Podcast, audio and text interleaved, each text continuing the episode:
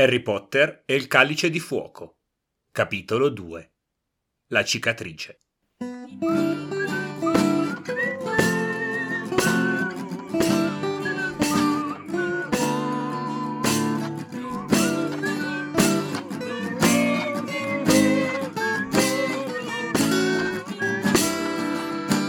Bentornate e bentornati a questo secondo episodio della quarta stagione del Ghirigoro. Io sono sempre Morpheus, il libraio, e ricominciamo oggi a sentire il punto di vista di Harry. Ci era mancato? Non ci era mancato? Non importa, siamo tornati a sapere quello che sa lui e non più altro. Ci era piaciuto stare in questo momento di chiaroveggenza dove sapevamo cose che il protagonista non sapeva, o meglio, sognava, non so quanto si ricordasse, infatti vediamo che questo sogno che lui vive come un sogno è un po' confuso, i particolari riemergono, ma noi sicuramente sappiamo di più perché nero su bianco c'è scritto quello che succede. Altra cosa alla quale probabilmente cominciavamo forse a sperare ad abituarci e ci viene subito cambiato invece era il fatto che per la prima volta al quarto libro l'autrice non ricordasse ogni volta cosa è, chi è Harry, cosa fa, cos'è Hogwarts, chi sono i suoi amici. E invece, dopo un capitolo, ci tiene a farlo perché metti caso che qualcuno comincia a leggere dal quarto e lei gli spiega tutto.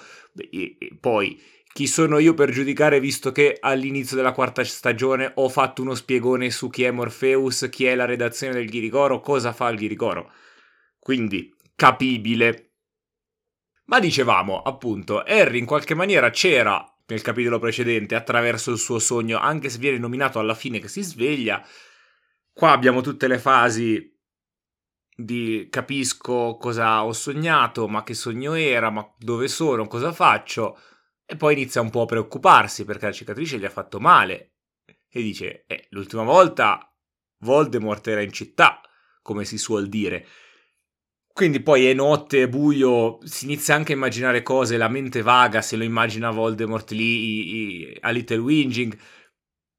Poi dopo un po' capisce che no, ma continua a immaginare perché dice ok, scriverò a Silente, no, ma è Silente, ma cosa fa Silente d'estate? E c'è questa bellissima visione che io me lo immagino versione Merlino quando nella spada della roccia dice basta me ne vado o Honolulu aspettami che arrivo con i Bermuda la camicia a fiori e parte. E silente Harry se lo immagina sempre in tunica che mette la crema solare solamente sul naso. Io me lo immagino invece più versione merliniana. Arzillo festoso che beve un sacco di mojitos sulla spiaggia. Direttamente da noci di cocco la cosa, diciamo, un po' più verosimile che si immagina Harry è che dice ok, no, silente, non scriviamo, a chi posso scrivere? Ai miei amici. E poi dice no, però aspetta, Hermione reagisce così e si fa tutto il film di come reagisce Hermione. Ok, scartata. Ron, no, Ron si fa il film di come reagisce Ron e dice scartato. Tra l'altro, che bella opinione che ha dei suoi amici nel momento del bisogno. Poi sì, effettivamente abbiamo già detto della difficoltà dello scrivere tramite lettera, che già un adolescente non è di per sé la figura più comunicativa e aperta al dialogo facile nella vita normale, figurati farlo per lettera. Dopo aver scartato i suoi due migliori amici, però finalmente Harry si ricorda che adesso ha una figura paterna su cui fare affidamento e dice ok, lui non mi giudicherà, anche se gli mando una lettera stupida, non avrà reazione del panico perché lui è figo. In ogni caso, Sirius finalmente, se vi siete persi qualche colpo, non sto a spiegare chi è Sirius e perché è una figura paterna per Harry, ascoltatevi la terza stagione del Ghirigoro. Eh, mica sono come la Rowling che devo ricordare ogni tanto perché è noiosissima questa cosa qui. In ogni caso, abbiamo notizie di Sirius perché noi l'abbiamo lasciato che era al sicuro, aveva spedito il gufo a Ron e poi ha detto che andava a nascondersi. Non sappiamo dove, adesso sappiamo non dove, ma qualcosa di più perché arriva la sua posta tramite uccelli molto colorati. Fa una giusta eh, ipotesi sui dissennatori, poi Harry dice Sirius è a sud anche per i dissennatori che effettivamente i dissenatori amano i luoghi bui e umidi, di certo un dissenatore su una spiaggia al caldo e al sole fa molta più fatica. Infatti vivono in Inghilterra che è uno dei posti più umidi, bui, piovosi e terristi del mondo.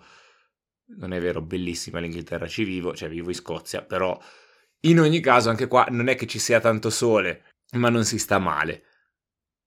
Sirius, scopriamo tramite il recap che fa Harry della sua situazione casalinga, non è solamente in questo momento un'ottima figura paterna per Harry, ma funge anche da deterrente verso i Dursley. Perché Harry ha fatto giustamente la scenetta, ah vi ricordate quello che abbiamo visto al telegiornale, il pazzo criminale assassino? È il mio padrino, ci siamo ricongiunti, ci vogliamo bene e ha detto che se non gli scrivo ogni settimana dicendo che va tutto bene, viene qua e controlla. E quindi i Dursley hanno paura di questo pazzo criminale che li trasforma in pipistrelli. Tra l'altro, ogni volta che la magia è, è, associata ai Dursley, abbiamo sempre quegli stereotipi babbani, perché il fatto che uno stregone trasformi qualcuno in pipistrello è uno dei classici stereotipi. Il pipistrello è associato alla strega e allo stregone e al mago. Nel mondo magico non così tanto. Non penso che ne abbiamo ancora incontrati di pipistrelli. Poi magari mi sbaglio. Comunque, Harry scrive a Sirius finalmente e Torniamo sul discorso che facevo prima del fatto che Harry abbia un disagio pazzesco a scrivere le lettere ed effettivamente quella che scrive a Sirius non è da meno. Perché non vuole probabilmente mettere l'attenzione sulla cicatrice, vuole farla passare come una delle tante cose che racconta e quindi mette una serie di particolari della sua quotidianità anche abbastanza stupidi. Per esempio, prova a spiegare che Dudley si è arrabbiato e ha rotto una PlayStation che gli avevano regalato.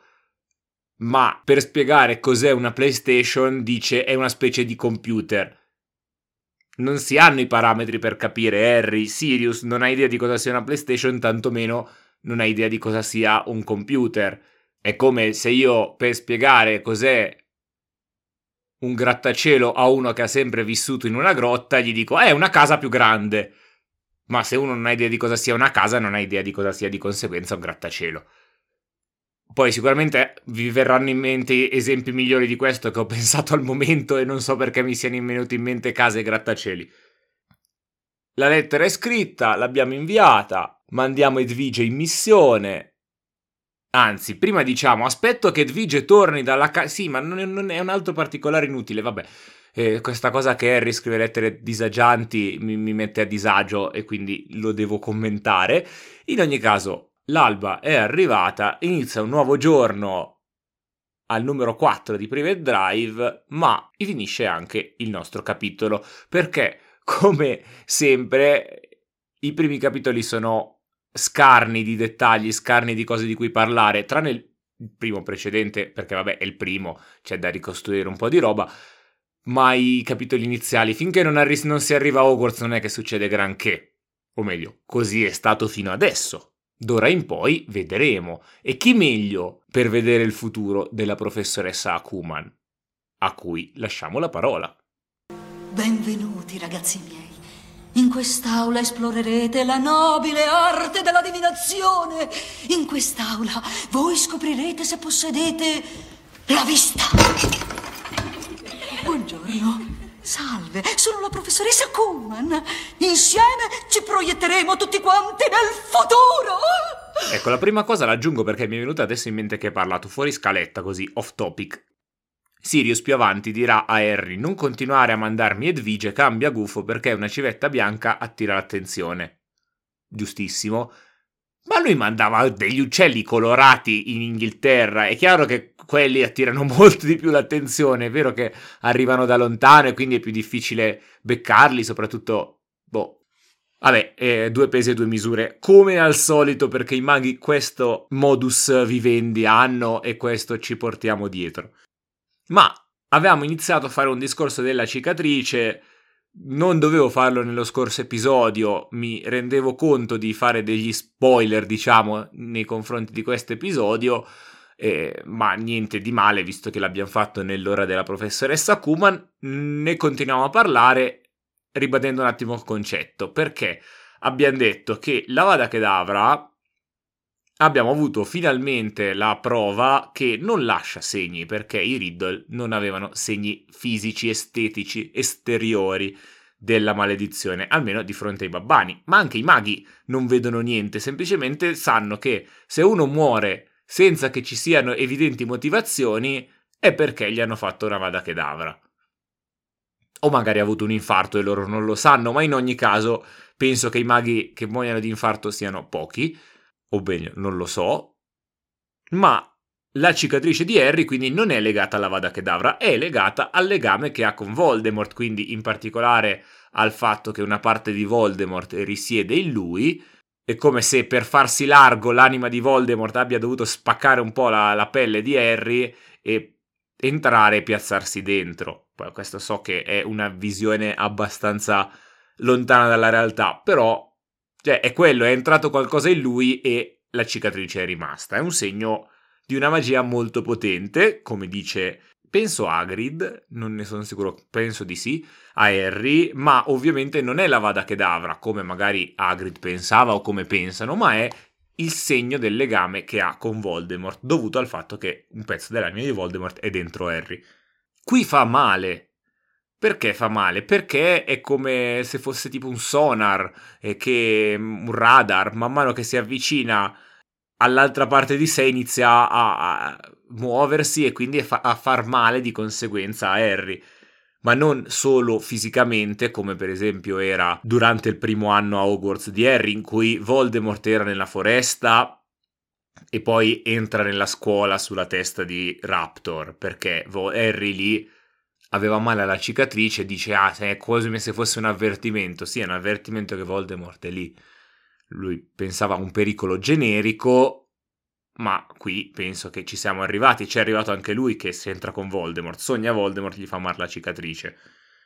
Non è solo a livello fisico, perché appunto la prima cosa che pensa è Voldemort è qui, poi pensa no, non è qui, ma in questo caso è a livello emozionale. Voldemort, soprattutto nella parte finale, che poi è quella che vede Harry, perché non è che Harry vede come abbiamo visto noi Frank Bryce che prende dalla sua casetta, eccetera. Harry vede Voldemort e Codaliscia che parlano, poi arriva Nagini, arriva il babbano e Voldemort uccide.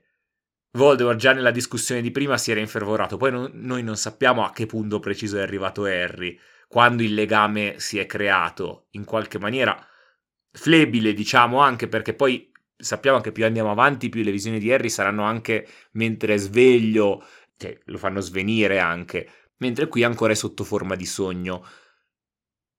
E tra l'altro è una cosa anche interessante il fatto che nel picco dell'emozione Harry poi si sveglia, quindi era un legame particolare.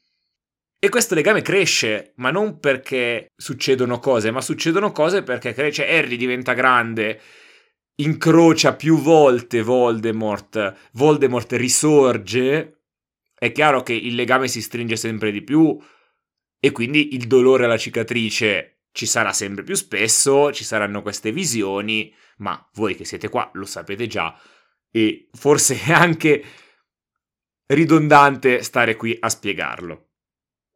Per concludere questo discorso, però, il dolore alla cicatrice si concluderà quando quando Voldemort uccide, tra virgolette, Harry, ma, ma, uccide in realtà la parte di anima che è dentro Harry. Perché, lo dice poi nell'ultimo capitolo finale, la cicatrice non gli faceva male da, dice adesso 19, 26, adesso non mi ricordo quale sia delle due cifre il titolo dell'ultimo capitolo, non gli faceva male da un sacco di tempo, comunque andava tutto bene. Ma andava tutto bene perché cioè, la cicatrice non gli faceva male perché Voldemort non c'era più, ma non c'era più la sua anima dentro Harry. Cioè, se anche Voldemort non fosse morto, comunque la cicatrice non faceva più male perché non c'era più Voldemort dentro Harry. Mi sto incartando, quindi la chiudiamo qui, tanto a voi sicuramente sarà più chiaro di come l'ho spiegato io. Ci sentiamo sabato prossimo in un capitolo che ci avvicinerà sempre di più al ritorno verso la magia. Basta stare in questo posto babbano. Uh, quante S che ho detto. E ci vediamo, ci sentiamo, anzi, sempre qui al Ghirigoro.